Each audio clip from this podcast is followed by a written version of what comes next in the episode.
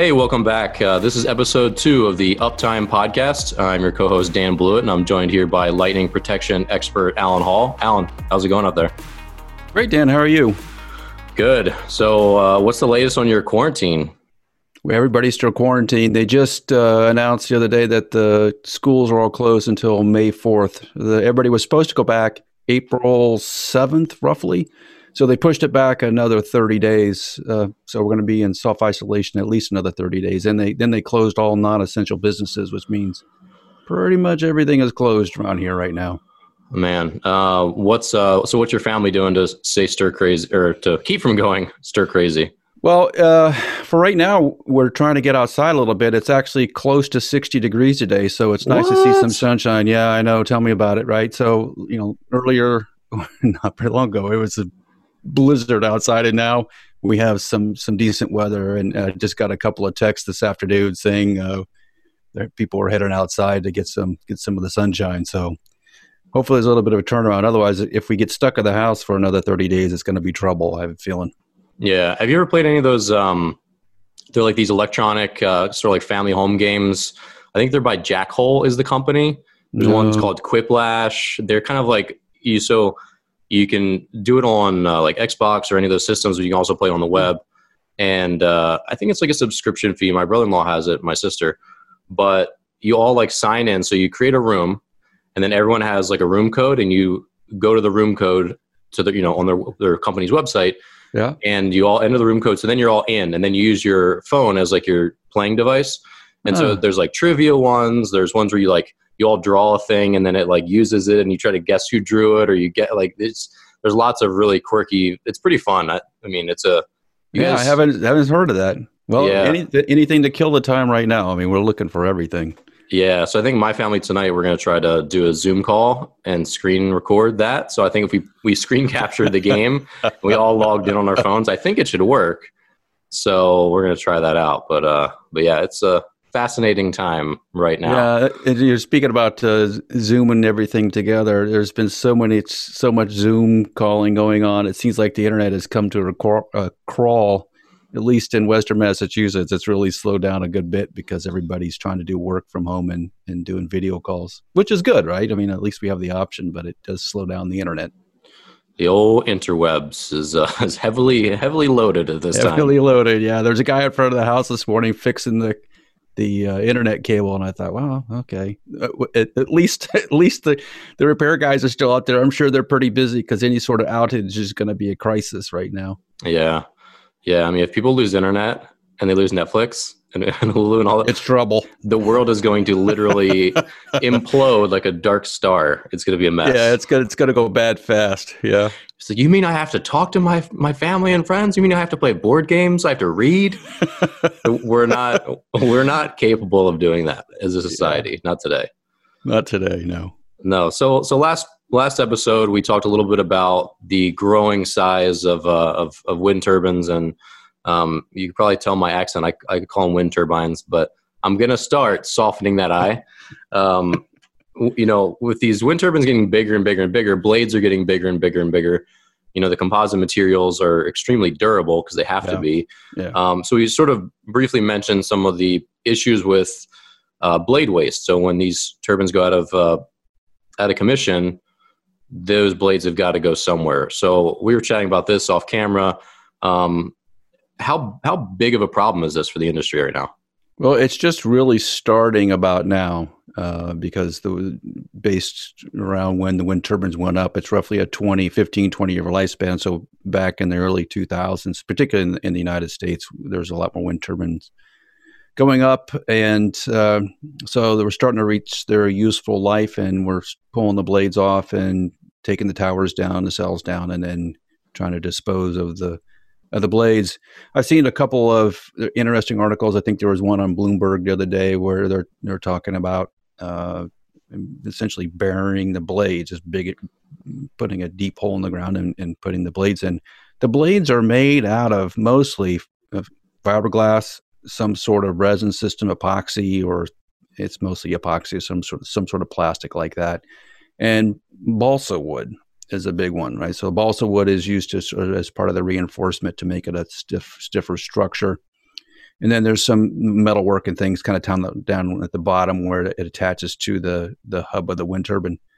So they're they're essentially burying them. Uh, I've seen a couple of places where they've uh, chopped up those wind turbine blades and are trying to rebuild other things with them, which is possible. I mean, it's be fiberglass, chopped fiberglass, which they can use in different things. But I haven't seen. They're, they're, they're so massive. I think the the killer right now is they're so massive. It's hard to just easily dispose of something that big. So it's yeah. a struggle right now. It really is a struggle. I mean, you know, you look at the size of them, especially as you're just driving by, you know, a car or something. Especially the more, you know, the the onshore wind farms aren't nearly as big as some of the gigantic offshore ones. Yeah. Um, but even then, I don't think you really get a. So I was out flying a drone, getting some footage and and taking photos of these for some content that, you know, you and I have been creating. Sure. And you don't really get a sense of the scale of these things until you're up close. When you're up close, yeah. I was in this wind farm in like West Virginia and I was getting really close to it and I was approaching on my car. And then I, I went up this hill and then suddenly there were no there were no turbines in view. And then as I got to the crest of this hill, suddenly one just was there. And it was almost like yep. scary. You're like, oh yeah. my God, like that They're thing's massive. enormous. And when yeah. you really get up close, you, you start to see the gravity of just how big these things are and you start thinking about repairing them and ins- I mean installing them, just all of this stuff. I mean, they're just a really they're just massive machines. So as the scale keeps increasing, what what other problems um, is the industry facing with scale? Well, well, there's a couple. There's a couple of bigger issues right now with scale. Uh, one in installation. So if you start from the well, one you, when just manufacturing something that big gets very difficult because yeah. you, you, just need the tooling for it to make it something that big, and then once you make it, how do you move it? Yeah, so a, lot of, a, lot of, times uh, factories are built nearby or relatively nearby where the wind turbine farm is going to be, so they can uh, usually take them by truck and uh, truck them over to their final destination. I've seen a lot of things. I think in Belfast, Northern Ireland, they've been doing things where they're make, making blades and then putting them on ships and then shipping them out from there. It's it's hard to move something as massive as these wind turbine blades, and then nacelles yeah. and the towers, the same thing. It's all the same problem. Um, up here in sort of western Massachusetts, where it's pretty hilly, they have to put in roads uh, so the trucks can make it up uh, to the top of the mountains where they're going to install the wind turbine blades, and then Obviously, there's a lot of infrastructure that has to happen to, to, to mount something so massive so it doesn't tip over. There's concrete work, a lot of groundwork has to happen. And, and then once it's installed, obviously you, you have big cranes. So everything just gets massively larger, yeah. and it, particularly as you get out in the ocean. Same thing. The, the the the cranes and the machinery it takes to put these things together just gets massive. Yeah, I was watching a, a video. I think it was on. I think it was on Instagram. I'm sure the a bigger clip is on on YouTube. But they were taking this huge blade and trying to get up this windy mountain road. Yeah, and it was on exactly. this, this truck that could raise the blade vertically. Yeah. So that it could accommodate some of these, I mean, really sharp turns. I mean, sharp turns that you would have to slow down just driving in a little Coupe de Ville or something. So, yeah. But, and I was looking at the mechanism on this thing and I'm like, good grief. Cause it's the same as like when you have a, a pretty long couch and it won't fit, you know, horizontally exactly. down. And so you have to lift it up with your partner and it's the worst thing ever. It's exactly like that. Yeah, and you're doing that on a massive scale on a truck, and you wonder, all right, well, when that blade goes to its most vertical position, whatever that is, yeah. those trucks probably can't have much margin for error. No, just just I mean, they're going to tip. No. You know, if you get a big right. gust, it could blow the whole truck over. It's right. got to be it's, really scary. Yeah, and if you ever watch one of those things go down the road, there's a lot of people in front and back, uh, and as they go up the, particularly here where you can see them go up the mountains, there's a lot of people watching on either side and around, and the winds have to be just right, and you have to yeah. find the right day. It can't be snowy outside. You, you, there's a lot of things that have to go in your favor to get the thing uh, put together. It, it's not just as simple. And many years ago, I kind of worked on a program where they were going to take basically an airship and, and lift up things like this uh, wind turbine blades and just basically pick them up at the factory and fly them where they got to go and then drop them down. And of course, that never happened. But hmm. I mean, in an ideal world, that's would be something you can do because if you go across the Midwest in the in the in the summertime in particular, you, most times, like you're going down Interstate 70 or Interstate 80 in the Midwest, um, you'll see wind turbines on trucks going up yeah. and down the highway. Yeah, Yeah, and there's a lot of them. Uh, mm-hmm. It's surprising at the number they they can produce in any one time. But the and just thinking about sort of the, the, the scale of management of something like that, it takes a lot of organization and a lot of coordination to do that safely. Yeah, and so when you think about you know how long, all right, so it's so painstaking and expensive, requires so much manpower yeah. to get it where it needs to go. Yeah. Then once you finally install it, um, obviously you want to take every measure and every precaution to keep them just in service. So you don't have to replace a dang blade somewhere down the road. So, you know, what are some of the, I know there's tons of redundancy on, on them and there's lots of engineering, yeah. but what are they doing besides, you know, not just lightning protection, but just to keep them in service as much as they can and can be? Well, it, it, when they started, uh, one of the things they obviously have to do with any sort of composite structure, uh, be it an airplane or a wind turbine blade or even uh, Corvettes, which are made out of made out of fiberglass for a long time, is you want to make sure that that structure is uh, sound, and it's a little bit different than uh, something that's made out of metal, where you can kind of see a deformation or things of that sort what you're seeing in a, in a composite piece is there's multiple layers of, in this case, fiberglass and balsa wood inside.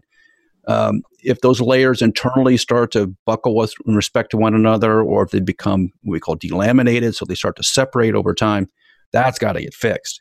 Mm-hmm. Uh, so, and, and, originally, and the way it started was they would put uh, uh, repair people or inspectors on ropes, and they go down and you can kind of tap test or uh, there's a bunch of visual techniques that you can use to inspect the blades. And so they would go up and down the blades, each of the blades, to make sure structurally everything is still okay. Because your worst case scenario is you miss some significant structural uh, deformation, degradation, and that blade goes bad and it breaks. Right, that, yeah. that's sort of your worst case nightmare because the cascading effects are are expensive.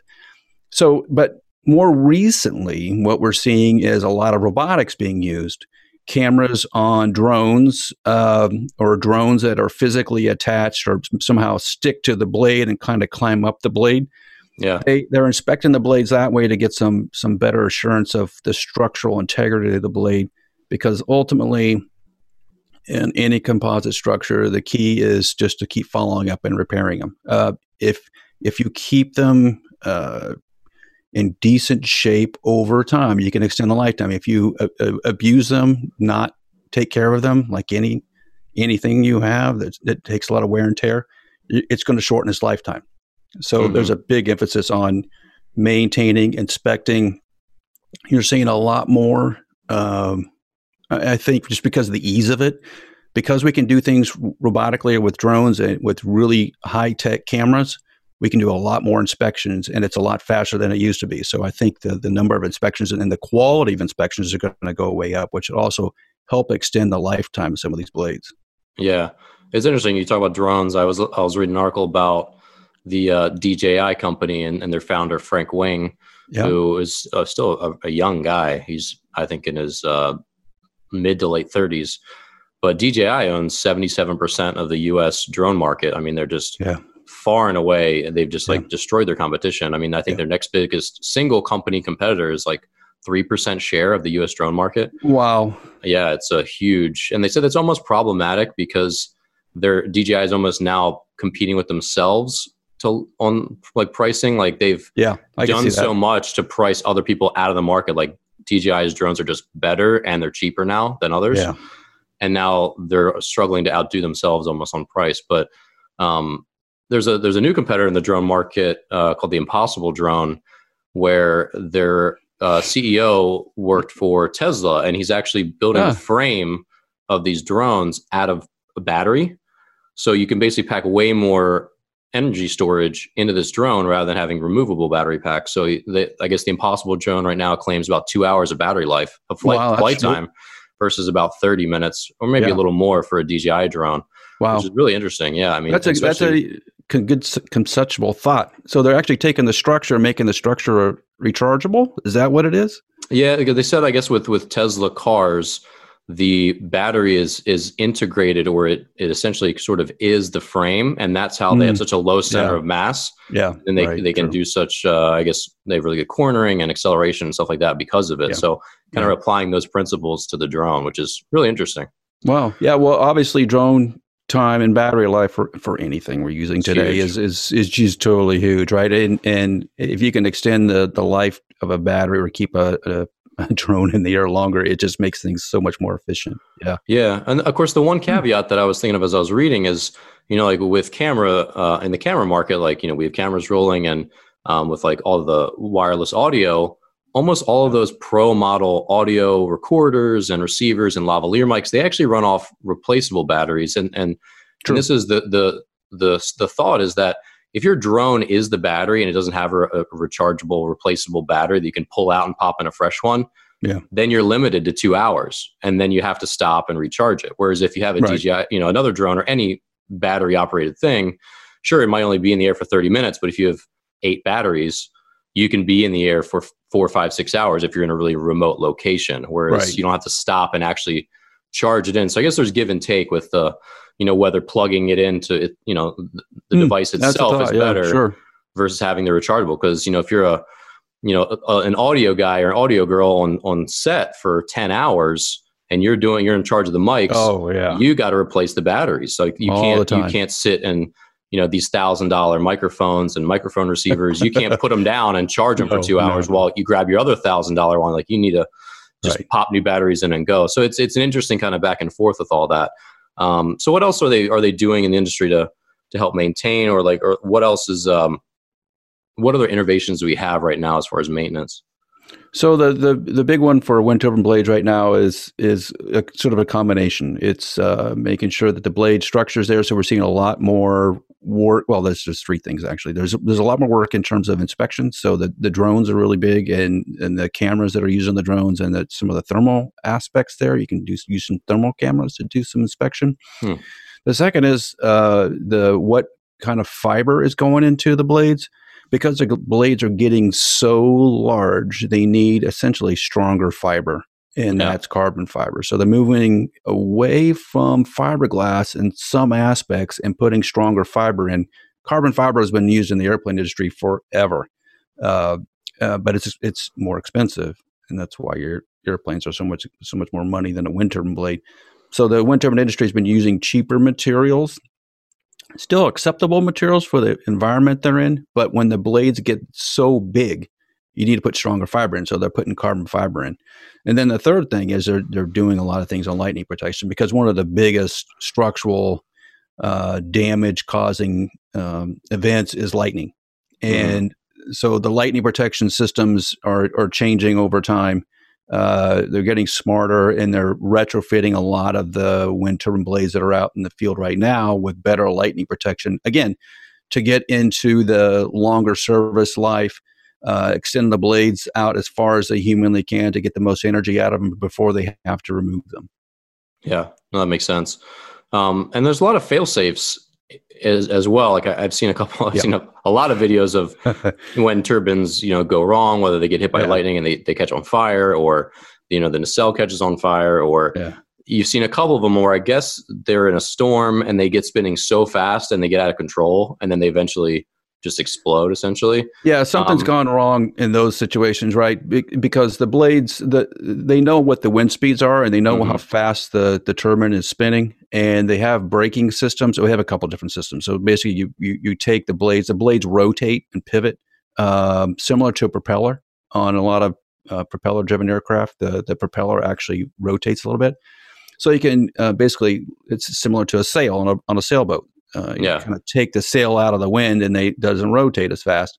They can do that. They also have uh, essentially what looks like a set of disc brakes inside the nacelle. So there's brake pads and a and a and a and a mm-hmm. rotor, and it just grabs hold of it and slows the thing down. When those things don't work, you have some sort of probably computer failure or some significant mechanical failure. Yeah, then it can spin to the point of going to catastrophic yeah, those those videos are are pretty intense, and yeah, you know, it, it's funny that people just, I guess, some people that just live close, they just start to peek out the window and they're like, that thing's acting strange.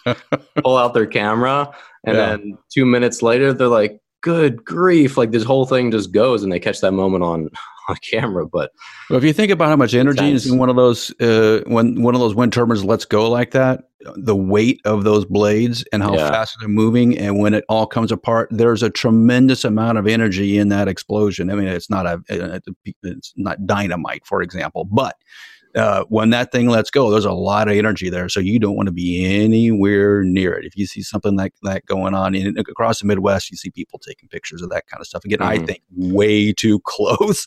yeah. Uh, because you have no idea where those parts are going to go, how it's going to come apart. It's better just to let it get back and let it go. Well, yeah, when they're just doing their thing and spinning at a you know their normal pace, the the yeah. tips are still going 100 plus miles per hour. So oh, yeah, visibly going way too fast. I mean, what are they 200, 300 miles per hour at the tip speeds at that point? Well, yeah, when they let loose like that, they've got to be right because yeah, I think the crazy. tip speeds are roughly in the 100 to 200 mile an hour range, uh, depending on the on the design of the wind turbine blade. Yeah, so if they get let loose, I mean, they're moving. Yeah, they're going to go as fast until the structure can no longer handle it, and that's when it'll let go. So it'll go as fast as it humanly can, and then boom, that's it. It's yeah. over. Yeah. Well, and then the uh, you know the the uh, the pole that they're attached to the ground with. I mean, that thing just yeah. crumples like it's made of you know like wet cardboard at that point too. Well, yeah. Well, you think about the way that's designed. It's designed to take essentially load straight down through it and a little bit of wobble, um, mm-hmm. right? So there's some side loads it'll take it's not meant to take well if the blade hits it it's not meant to take that at all. I mean it just buckles yeah. it. Um, uh, if it has massive side loads if the, one of the blades comes off which tends to happen one of the blades will come off and then there's a huge wobble it can't take those loads either and it basically self-destructs. It just folds over. It can't take those loads. It's made for normal operation stuff. But that's the, the thing i've noticed about the way those nacelles and the towers are assembled and designed they tend to crumple, like they don't go spreading out all over the place. They tend to go kind of straight down. So from a mm-hmm. safety standpoint, that's exactly what you want, right? You don't want it flipping off and getting pulled out of the ground and flipping over to the next wind turbine, hitting the next wind turbine over. Yeah. It's if it all collapses around itself, you, you still have a mess, but it's not cascading, which is the worst case nightmare. You have cascading, particularly in a fire situation where it moves from one wind turbine to the next one. That's that's a big problem. Yeesh. Yeah. So there's a funny soundbite of our of our current president talking about how dangerous wind turbines are to birds. How how how dangerous are they actually to birds? And do birds uh, pose any threat to them to the device itself? Uh, the birds don't affect the wind turbines. Uh, you know, I think the there's sort of two schools of thought about it, and I've, I've read differing opinions about it, and there's been a lot of research because uh, you know birds uh, dying around wind turbines is a is a thing, and we, and particularly bats. And the one I see mostly up here is bats. So the the industry is doing a lot of different things to discourage birds and bats from getting close to them.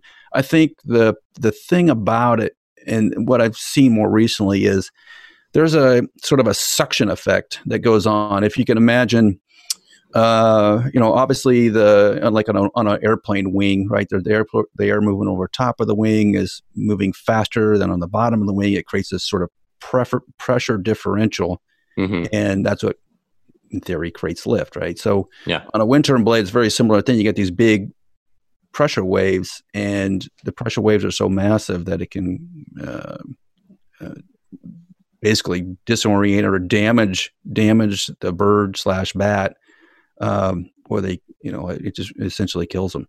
Uh, th- those things, it's not really avoidable, right? If you get so close to the turbine, it's not something you can do. So, I th- some of the more recent research I've seen is ways to sort of discourage the birds and bats from getting close to the wind turbines to begin off to begin with, so such that those events don't happen. There's because there's not a lot you're going to do here. Um, yeah. But it is important from just you know in any any sense. You know, you, you, you, the reason you're putting wind turbines up to begin with is to have a sort of a greener economy and, a, yeah, something care about the environment.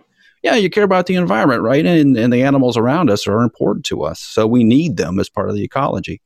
Um, so we're seeing a lot. I think it was last summer I saw a, a, number of papers talking about the the bird bat situation and different tests testing things that are going on around the, and at least in the United States, um, where they're trying to discourage uh, those animals from flying around uh, wind turbines. And I think you're going to see some success there. Uh, I know that the industry is monitoring it. I know people really care about it, and they should. So it's like anything else. Like we're learning from the experience and, and making it better, which is what we sh- as engineers we should be doing. Yeah, we could have like a little like a ball turret on the bottom of the turbine, and when something gets close, it senses them and shoots. it shoots food the exact opposite way. So yeah. just go, go, chasing it. These are my well, big. I these are my big ideas. Yeah, well, if you're a bird or a, a, bat, what else is moving at those speeds? That's that massive at that yeah, nothing. altitude. Nothing. Yeah, nothing. Right. Nothing. Nothing is right. So it's isn't like. Uh, next to the ground there's a truck coming by. I think a lot of animals at this point realize there's a truck coming by and get out of the way. But wind turbines are a new thing in their environment, and this takes a while for everybody to adapt to one another. Yeah, that's a it's an interesting dynamic between yeah, you know, oh, trying yeah. to well trying to improve uh, our reduce our footprint on Mother Nature and and yeah. harvest these renewable energy sources while also not disrupting the yeah. ecosystem because it's one of it's one of those things that I should pull some papers and, we, and in, in another podcast we should come go back through it because I do think there's some really interesting work that's going on in that area and we can and talk about that in specific because we ought to give a shout out to some of the the people who are actually working on that problem. Yeah, I mean it's uh there's just so many you know you you solve one problem and then you create two more Great. little ones that you then have to address and that seems like just part of the oh yeah you know, the industry expanding. Yeah, totally.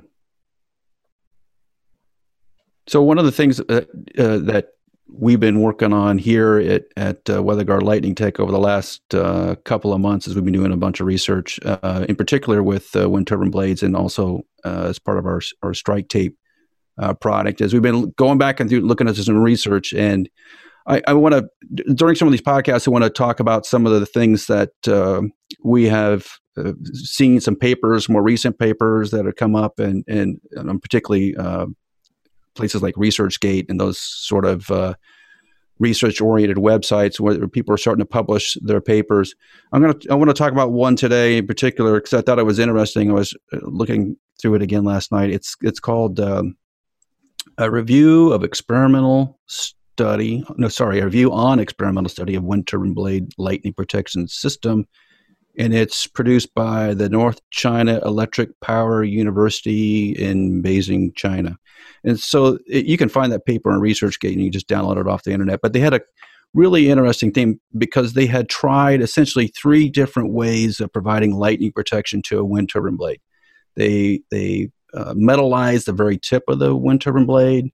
They put on three receptors along the, the length of the wind turbine blade. And then um, there was a sort of a third technique, which was in, it just involved uh, looking at uh, salts and that sort of thing, contamination on the surface. So they, they did some lightning tests on that. And the, the, the interesting thing about those different configurations, they thought, well, that's, you know, one of these has got to work. Like, come on, right? Mm-hmm. Uh, and what they found was that the, they were simulating lightning strikes to the to these different configurations and they would test it.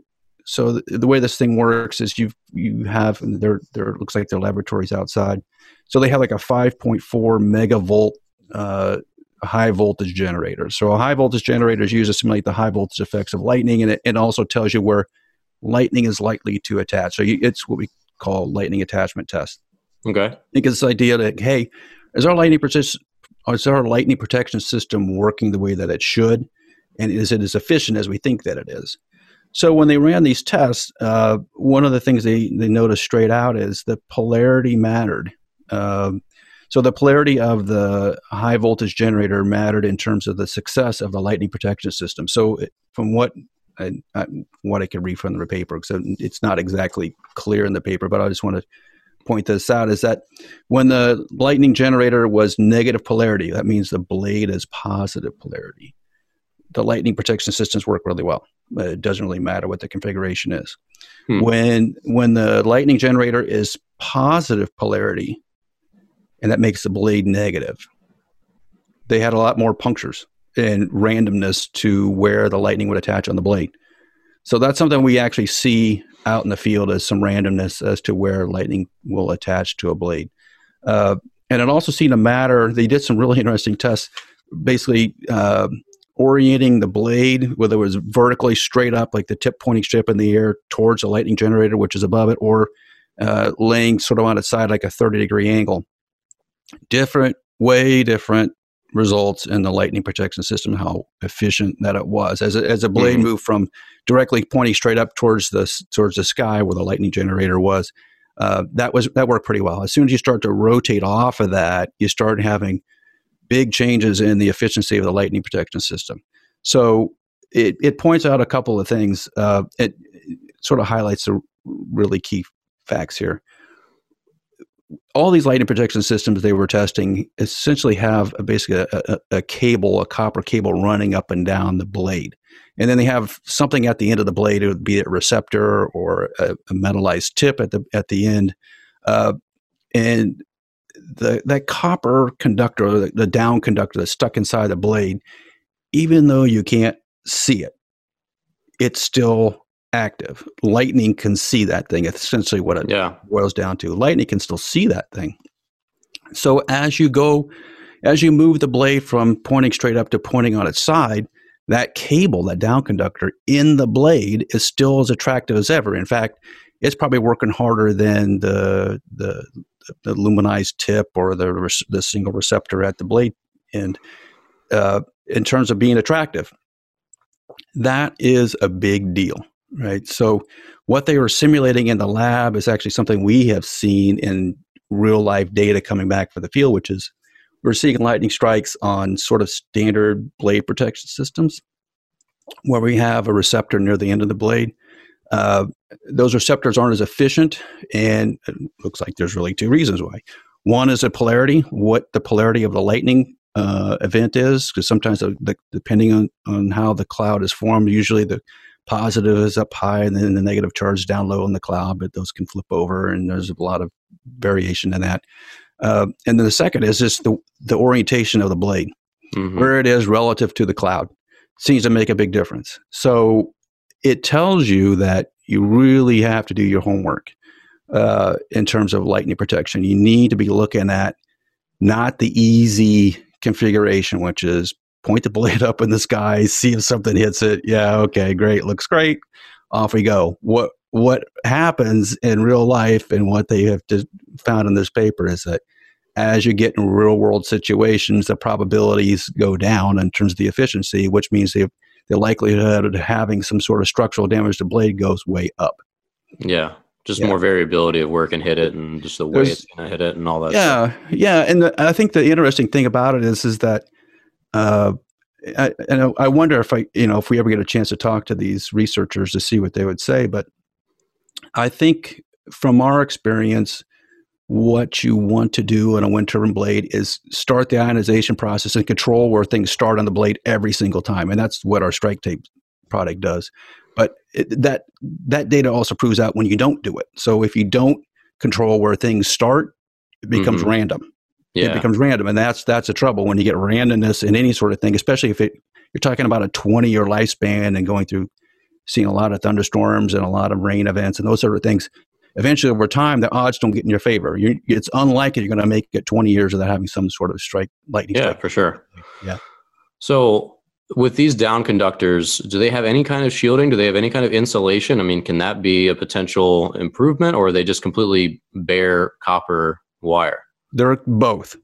Uh, it used to be that they were pretty much all just bare wire, or if they had some sort of insulation on them, sort of minimal installation, just uh, for handling. Mm-hmm. Uh, and then they kind of get buried in or wrapped in the fiberglass of the blade. Sometimes it just keeps them from moving around. The thing you don't want is the, the, the cable constantly banging around yeah. back and forth yeah, on yeah. the structure, right?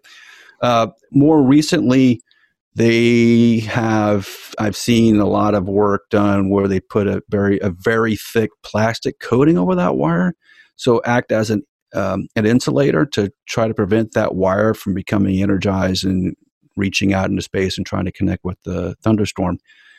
In my opinion, that's it's going to be somewhat effective, particularly early. Uh, mm-hmm. But over time, as things wear and tear, uh, the insulation is not going to be. It's not made for this. You know, it, it, designing a piece of wire never designing a piece of wire. With, I don't care what the insulation is on it. Designing a piece of wire with a piece of insulation on it, and in the hopes that lightning doesn't ever get there, you're going to keep things from from getting there is a little murky.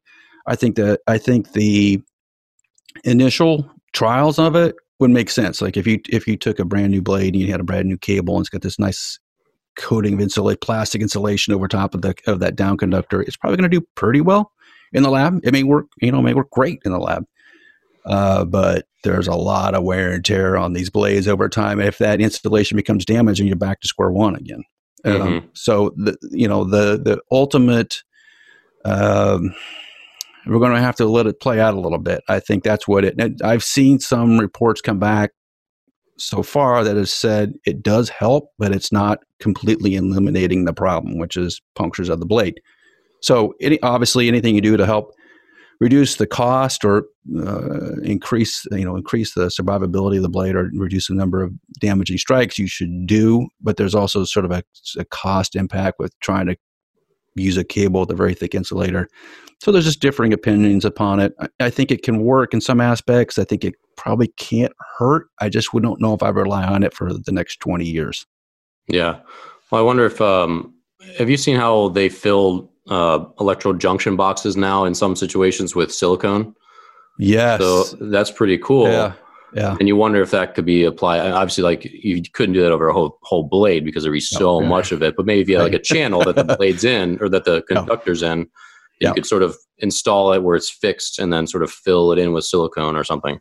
Yeah. I thought that was, that was really interesting. Uh, that's like one of those like, why didn't I think of this 20 years ago? Like you fill the whole box with silicone and it's just yeah. impervious to everything. Well, forever, I think there's a, is, yeah, I think yeah. there's a sense of scale there, right? Uh, mm-hmm. On on household items, everybody thinks it has a little bit of voltage on it, uh, thousand volts, two thousand volts, three thousand volts, kind of thing. Uh, those plastics can do pretty well there, right? But and the problem with lightning is that the voltages get so dang high. Uh, yeah. You're, you're talking about millions and millions of volts, and you're talking about uh, a very tough environmental situation, that's where I, I, start to scratch my head and say, oh, you know, plastics are not really made for this. Is this going to last all that long? We don't really have any data. They last a long time in the ocean. yeah, right. they last. Plastics, wherever you don't want them, they last. Yeah, yeah. Uh, yeah as we're finding with the, oh gosh, what's the name of the group that's out there recovering the plastics out in the ocean right now?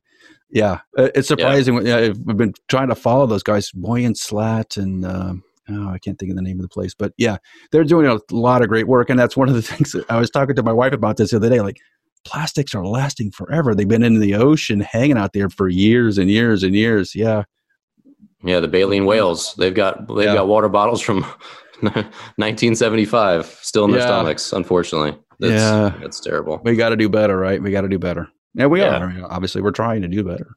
Yeah, at least sea glass becomes you know, like jewelry 20 years later. you know, the right, hippies can come claim it and we can repurpose it that way. But, uh, yeah. uh, well, Allen, uh, great episode today. Yeah, um, thanks, Dan. Good, good chatting with you. Um, so we'll be back here next week uh, on the Uptime podcast and um, probably dive into some more of this research because I think that's a it's a good direction to go. And there's, I mean, there's so much, you know, with the spread of information with the old internets. You know, there's uh, there's obviously more sharing than of information than there was you know 20 years ago when a lot of these oh yeah turbines it's a lot easier to get started. It. Yeah, a yeah, lot easier so, to get access access to information now, no doubt. Yeah, so absolutely. So if you're listening at home, thank you for being here. Be sure to subscribe to the show on iTunes, Spotify, wherever you listen to podcasts. Uh, give us a subscribe and a like on YouTube because we obviously have video versions of all these episodes. And check out our Instagram page, LinkedIn, Facebook, Twitter uh, for clips of the show. And um, thank you again, Allen. And we'll see you here next week. See you next week.